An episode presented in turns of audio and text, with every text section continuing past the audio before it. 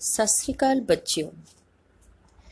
ਅੱਜ ਮੈਂ ਫਿਰ ਤੁਹਾਡੇ ਸਾਹਮਣੇ ਲੈ ਕੇ ਆ ਰਹੀ ਹਾਂ ਨੌਵੀਂ ਜਮਾਤ ਦਾ ਇੱਕ ਪਾਠ ਜਿਸ ਦੀ ਕੀ ਡੇਲੀ ਡੋਜ਼ ਤੁਸੀਂ ਅੱਜਕੱਲ ਪ੍ਰਾਪਤ ਕਰ ਰਹੇ ਹੋ।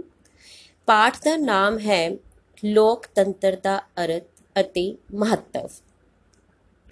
ਛੋਟੀਆਂ ਕਲਾਸਾਂ ਵਿੱਚ ਤੁਸੀਂ ਪੜ੍ਹਿਆ ਹੀ ਹੈ ਕਿ ਲੋਕਤੰਤਰ ਕੀ ਹੁੰਦਾ ਹੈ। ਬੜੇ ਹੀ ਸਧਾਰਨ ਸ਼ਬਦਾਂ ਵਿੱਚ ਤੁਸੀਂ ਇਸ ਦਾ ਅਰਥ ਜਾਣਦੇ ਵੀ ਹੋਵੋਗੇ।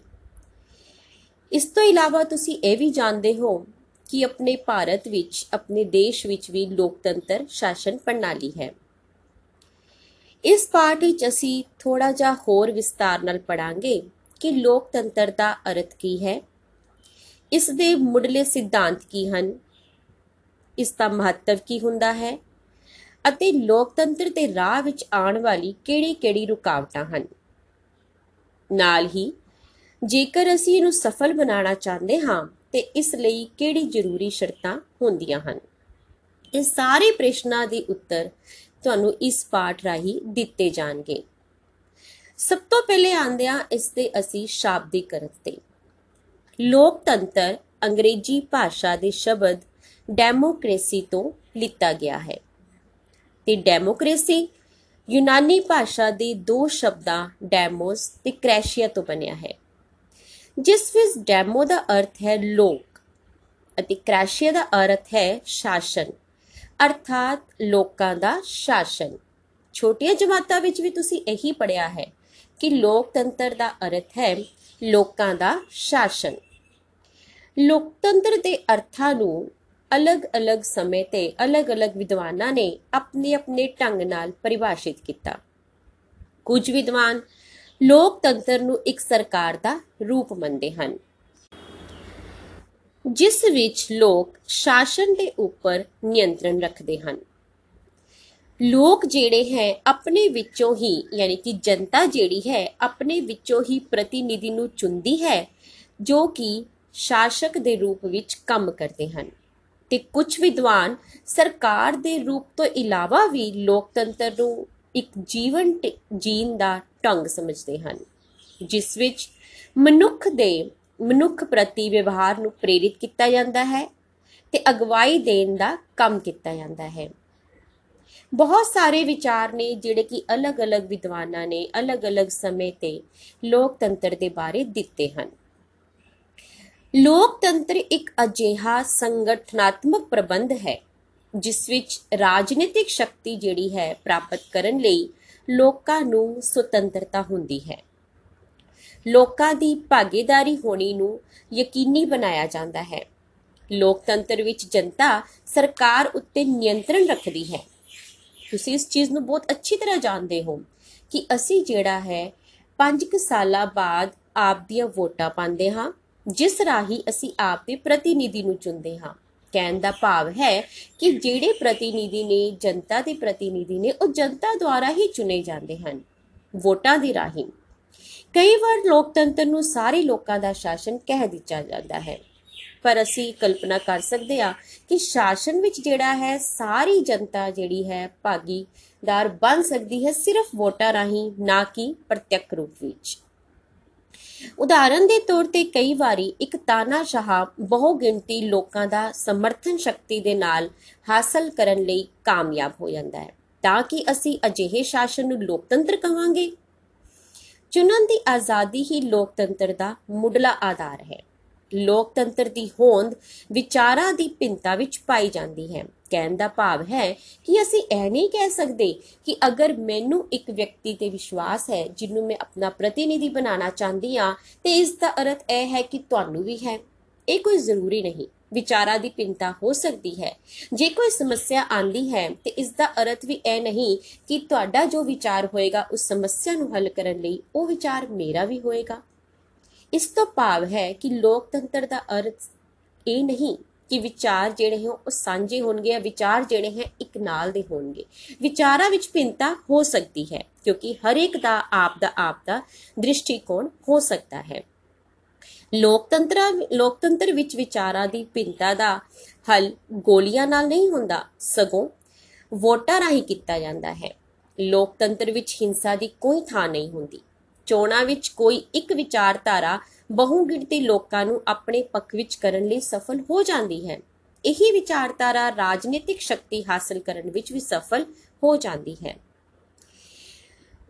ਉਪਰੋਕਤ ਵਿਚਾਰ ਵਟਾਂਦਰੇ ਤੋਂ ਬਾਅਦ ਲੋਕਤੰਤਰ ਬਾਰੇ ਕੁਝ ਤੱਤ ਮੈਂ ਤੁਹਾਡੇ ਸਾਹਮਣੇ ਰੱਖਣਾ ਚਾਹਾਂਗੀ ਕਿ ਵੱਖ-ਵੱਖ ਵਿਚਾਰਾਂ ਅਤੇ ਰਾਜਨੀਤਿਕ ਦਲਾਂ ਦੀ ਹੋਂਦ ਹੁੰਦੀ ਹੈ ਲੋਕਤੰਤਰ ਵਿੱਚ। ਜਿਵੇਂ ਕਿ ਤੁਸੀਂ ਦੇਖਦੇ ਹੀ ਹੋ ਕਿ ਆਪਣੇ ਭਾਰਤ ਵਿੱਚ ਵੀ ਬਹੁਤ ਸਾਰੇ ਜਿਹੜੇ ਹੈ ਰਾਜਨੀਤਿਕ ਦਲ ਨੇ, ਭਾਵੇਂ ਉਹ ਭਾਰਤੀ ਜਨਤਾ ਪਾਰਟੀ ਹੈ ਤੇ ਭਾਵੇਂ ਕਾਂਗਰਸ ਹੈ, ਭਾਵੇਂ ਅਕਾਲੀ ਦਲ ਹੈ ਤੇ ਅਲੱਗ-ਅਲੱਗ ਰਾਜ ਵਿੱਚ ਹੋਰ ਵੀ ਕਈ ਸਾਰੇ ਦਲ ਹਨ। ਸੁਤੰਤਰ ਤੌਰ ਤੇ ਵਿਚਾਰ ਪ੍ਰਗਟਾਉਣ ਦਾ ਅਧਿਕਾਰ ਹੁੰਦਾ ਹੈ ਲੋਕਤੰਤਰ ਵਿੱਚ।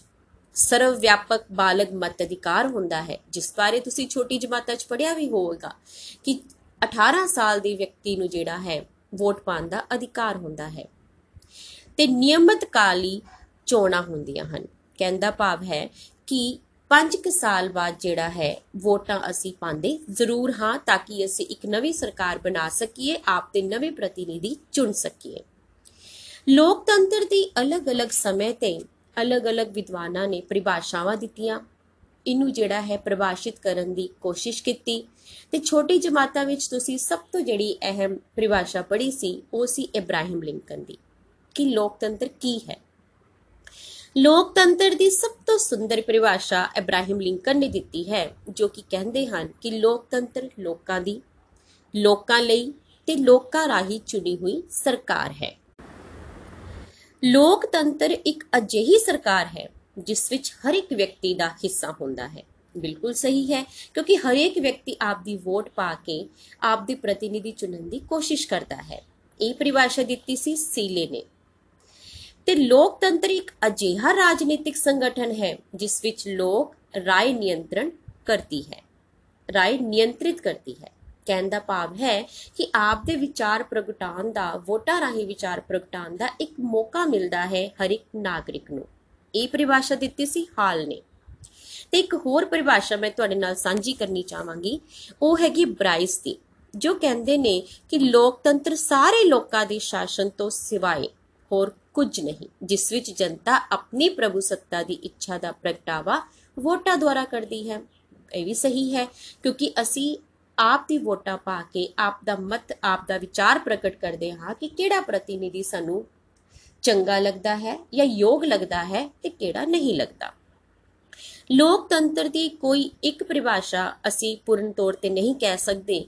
ਇਸ ਕਰਕੇ ਸਾਰੀ ਪਰਿਭਾਸ਼ਾਵਾਂ ਤੋਂ ਸਾਨੂੰ ਬਹੁਤ ਸਾਰੇ ਵਿਚਾਰ, ਬਹੁਤ ਸਾਰੇ ਜਿਹੜੇ ਹੈ ਤੱਤ ਮਿਲਦੇ ਹਨ, ਜਿਨ੍ਹਾਂ ਤੋਂ ਸਾਨੂੰ ਪਤਾ ਲੱਗਦਾ ਹੈ ਕਿ ਲੋਕਤੰਤਰ ਕੀ ਹੈ। ਹੁਣ ਲੋਕਤੰਤਰ ਦੇ ਮੁੱਢਲੇ ਸਿਧਾਂਤ ਨੇ, ਜਿਹੜੇ ਕਿ ਮੈਂ ਤੁਹਾਨੂੰ ਦੱਸਾਂਗੀ ਤੇ ਨਾਲ-ਨਾਲ ਥੋੜਾ-ਥੋੜਾ ਉਹਨਾਂ ਦਾ, ਉਹਨਾਂ ਦੀ ਵਿਆਖਿਆ ਕਰਾਂਗੀ। ਲੋਕਤੰਤਰ ਦੇ ਮੁੱਢਲੇ ਸਿਧਾਂਤ। ਸਭ ਤੋਂ ਪਹਿਲੇ ਕਿ ਲੋਕਤੰਤਰ ਸਾਰੇ ਵਿਅਕਤੀਆਂ ਨੂੰ ਵਿਚਾਰ ਪ੍ਰਗਟਾਉਣ, ਆਲੋਚਨਾ ਕਰਨ ਤੇ ਦੂਜਿਆਂ ਨਾਲ ਸਹਿਮਤ ਹੋਣ ਦਾ ਜਾਂ ਅਸਹਿਮਤ ਹੋਣ ਦਾ ਅਧਿਕਾਰ ਦਿੰਦਾ ਹੈ। ਲੋਕਤੰਤਰ ਵਿੱਚ ਵੱਖ-ਵੱਖ ਵਿਚਾਰ ਰੱਖਣ ਦੀ ਖੁੱਲ੍ਹ ਹੁੰਦੀ ਹੈ। ਨਿਸ਼ਚੇ ਤੌਰ ਤੇ ਸਹਿਨਸ਼ੀਲਤਾ ਤੇ ਆਧਾਰਿਤ ਹੈ। ਤਾਂ ਹੀ ਅਸੀਂ ਦੂਸਰੇ ਦੇ ਵਿਚਾਰ ਸੁਣਦੇ ਹਾਂ ਤੇ ਸਮਝਦੇ ਹਾਂ। ਲੋਕਤੰਤਰ ਵਿੱਚ ਝਗੜਿਆਂ ਦਾ ਹੱਲ ਭਾਵੇਂ ਰਾਸ਼ਟਰੀ ਤੌਰ ਤੇ ਹੈ ਤੇ ਭਾਵੇਂ ਅੰਤਰਰਾਸ਼ਟਰੀ ਤੌਰ ਤੇ। ਅਸੀਂ ਜਿਹੜਾ ਹੈ ਸ਼ਾਂਤੀਪੂਰਨ ਢੰਗ ਨਾਲ ਸੁਲਝਾਉਣ ਦੀ ਕੋਸ਼ਿਸ਼ ਕਰਦੇ ਹਾਂ। ਲੋਕਤੰਤਰ ਸਪਸ਼ਟ ਤੌਰ ਤੇ ਹਿੰਸਾਤਮਕ ਸਾਧਨ ਦੇ ਵਿਰੁੱਧ ਹੈ। ਭਾਵ ਇਹਦੇ ਵਿੱਚ ਹਿੰਸਾ ਦਾ ਕੋਈ ਸਥਾਨ ਨਹੀਂ, ਭਾਵੇਂ ਇਹ ਸਮਾਜ ਦੀ ਭਲਾਈ ਲਈ ਹੀ ਕਿਉਂ ਨਾ ਕੀਤੀ ਜਾਵੇ। ਸਮਾਜ ਦੀ ਭਲਾਈ ਦੇ ਨਾਂ ਤੇ ਜਿਹੜੀ ਸਰਕਾਰ ਅਨੁਚਿਤ ਜ਼ਬਰ ਸ਼ਕਤੀ ਦੀ ਵਰਤੋਂ ਕਰਦੀ ਹੈ ਉਸ ਨੂੰ ਲੋਕਤੰਤਰੀ ਸਰਕਾਰ ਆਪਾਂ ਨਹੀਂ ਕਹਿ ਸਕਦੇ। ਤੇ ਸਾਨੂੰ ਪਤਾ ਹੀ ਹੈ ਕਿ ਅਸੀਂ ਅਗਲੀ ਆਉਣ ਵਾਲੀ ਚੋਣਾਂ ਵਿੱਚ ਉਸ ਲੋਕਤੰਤਰ ਸਰਕਾਰ ਨੂੰ ਜਾਂ ਉਸ ਸਰਕਾਰ ਨੂੰ ਅਸੀਂ ਆਪਦੀ ਸਰਕਾਰ ਨਹੀਂ ਬਣਾਉਂਦੇ। ਲੋਕਤੰਤਰ ਮਨੁੱਖ ਦੀ ਸ਼ਖਸੀਅਤ ਤੇ ਗੌਰਵ ਨੂੰ ਯਕੀਨੀ ਬਣਾਉਂਦਾ ਹੈ। ਇਸੇ ਕਰਕੇ ਲੋਕਤੰਤਰੀ ਦੇਸ਼ਾਂ ਵਿੱਚ ਵਿਅਕਤੀਆਂ ਨੂੰ ਕਈ ਤਰ੍ਹਾਂ ਦੇ ਅਧਿਕਾਰ ਦਿੱਤੇ ਜਾਂਦੇ ਹਨ ਜੋ ਕਿ ਤਾਨਾਸ਼ਾਹੀ ਸਰਕਾਰ ਵਿੱਚ ਬਿਲਕੁਲ ਨਹੀਂ ਦਿੱਤੇ ਜਾਂਦੇ। ਲੋਕਤੰਤਰ ਇੱਕ ਅਜਿਹੀ ਸਰਕਾਰ ਹੈ ਜਿਸ ਵਿੱਚ ਪ੍ਰਭੂ ਸੱਤਾ ਜਨਤਾ ਕੋਲ ਹੁੰਦੀ ਹੈ, ਕਿਉਂਕਿ ਅਸੀਂ ਵੋਟਾਂ ਰਾਹੀਂ ਆਪ ਦੀ ਸਰਕਾਰ ਚੁਣਦੇ ਹਾਂ। ਵਿਵਹਾਰਿਕ ਤੌਰ ਤੇ ਲੋਕਤੰਤਰ ਬਹੁ ਗਿਣਤੀ ਦਾ ਸ਼ਾਸਨ ਹੁੰਦਾ ਹੈ, ਜਿਸ ਵਿੱਚ ਘੱਟ ਗਿਣਤੀ ਦੇ ਅਧਿਕਾਰਾਂ ਦਾ ਪੂਰਾ ਧਿਆਨ ਰੱਖਿਆ ਜਾਂਦਾ ਹੈ। ਤੁਸੀਂ ਖੁਦ ਵੀ ਜਾਣਦੇ ਹੋ ਇਸ ਚੀਜ਼ ਨੂੰ ਕਿ ਆਪਣੇ ਭਾਰਤ ਵਿੱਚ ਜੇ ਬਹੁ ਗਿਣਤੀ ਜਨਸੰਖਿਆ ਹਿੰਦੂਆਂ ਦੀ ਹੈ, ਤੇ ਨਾਲ ਹੀ ਨਾਲ ਉੱਥੇ ਜਿਹੜੇ ਘੱਟ ਗਿਣਤੀ ਵਾਲੇ ਭਾਵੇਂ ਮੁਸਲਮਾਨ ਲੋਕ ਨੇ ਜਾਂ ਭਾਵੇਂ ਈਸਾਈ ਲੋਕ ਨੇ, ਹਰੇਕ ਦੇ ਜਿਹੜਾ ਹੈ ਅਧਿਕਾਰਾਂ ਦਾ ਧਿਆਨ ਵੀ ਰੱਖਿਆ ਜਾਂਦਾ ਹੈ। ਲੋਕਤੰਤਰ ਲੋਕਾਂ ਦੀ ਪ੍ਰਤੀਨਿਧੀਆਂ ਦੀ ਸਰਕਾਰ ਹੁੰਦੀ ਹੈ ਜਿਹੜੇ ਕਿ ਬਾਲਗ ਨਾਗਰਿਕਾਂ ਦੁਆਰਾ ਚੁਣੇ ਜਾਂਦੇ ਹਨ ਤੇ ਆਪਣੇ ਭਾਰਤ ਵਿੱਚ, ਆਪਣੇ ਦੇਸ਼ ਵਿੱਚ ਬਾਲਗ ਹੋਣ ਦੀ ਉਮਰ ਹੈ 18 ਸਾਲ। ਬਾਲਗਾਂ ਨੂੰ ਸੁਤੰਤਰ ਤੌਰ ਤੇ ਬਿਨਾਂ ਕਿਸੇ ਡਰ ਅਤੇ ਦਬਾਅ ਤੋਂ ਵੋਟਾਂ ਦੁਆਰਾ ਆਪਣੇ ਪ੍ਰਤੀਨਿਧੀ ਚੁਣਨ ਦੀ ਖੁੱਲ੍ਹ ਹੁੰਦੀ ਹੈ। ਲੋਕਤੰਤਰ ਸਰਕਾਰ ਸੰਵਿਧਾਨ ਅਨੁਸਾਰ ਕੰਮ ਕਰਦੀ ਹੈ। ਜਿਵੇਂ ਕਿ ਤੁਸੀਂ ਜਾਣਦੇ ਹੋ ਕਿ ਆਪਣੇ ਕੋਲੋਂ ਇੱਕ ਸੰਵਿਧਾਨ ਹੈ ਜੋ ਕਿ ਲਿਖਿਤ ਹੈ, ਲਿਖੇ ਹੋਏ ਰੂਪ 'ਚ ਹੈ ਤੇ ਨਾਲ ਦੇ ਨਾਲ ਬਹੁਤ ਹੀ ਵਿਸ਼ਾਲ ਹੈ। ਉਹਦੇ ਵਿੱਚ ਹਰੇਕ ਬਿਊਰਾ ਦਿੱਤਾ ਗਿਆ ਹੈ ਕਿ ਇੱਕ ਸਰਕਾਰ ਜਿਹੜੀ ਹੈ ਆਪ ਦਾ ਸ਼ਾਸਨ ਕਿਵੇਂ ਚਲਾਏਗੀ। ਤੇ ਲੋਕਤੰਤਰ ਸਰਕਾਰ ਸੰਵਿਧਾਨ ਅਨੁਸਾਰ ਹੀ ਕੰਮ ਕਰਦੀ ਹੈ, ਜਿਹੜਾ ਕਿ ਸੰਵਿਧਾਨ ਲੋਕਾਂ ਦੁਆਰਾ ਪ੍ਰਵਾਨ ਕੀਤਾ ਗਿਆ ਹੁੰਦਾ ਹੈ। ਲੋਕਤੰਤਰ ਵਿੱਚ ਸਾਰੇ ਲੋਕਾਂ ਦੀ ਭਲਾਈ ਦਾ ਉਦੇਸ਼ ਛੁਪਿਆ ਹੁੰਦਾ ਹੈ। ਕਹਿਣ ਦਾ ਭਾਵ ਹੈ ਕਿ ਹਰੇਕ ਤਰ੍ਹਾਂ ਦੇ ਲੋਕ, ਕਿਸੇ ਵੀ ਵਰਗ ਦੇ ਲੋਕ ਹੋਣ, ਕਿਸੇ ਵੀ ਧਰਮ ਦੇ ਲੋਕ ਹਨ, ਕੋਈ ਪੱਖਪਾਤ ਨਹੀਂ ਕੀਤਾ ਜਾਂਦਾ, ਬਲਕਿ ਉਹਨਾਂ ਦੇ ਅਧਿਕਾਰਾਂ ਦਾ ਪੂਰਾ ਧਿਆਨ ਰੱਖਿਆ ਜਾਂਦਾ ਹੈ। ਲੋਕਤੰਤਰ ਵਿੱਚ ਸੰਵਿਧਾਨਿਕ ਤਰੀਕਿਆਂ ਦੁਆਰਾ ਸਰਕਾਰ ਨੂੰ ਬਦਲਿਆ ਜਾ ਸਕਦਾ ਹੈ।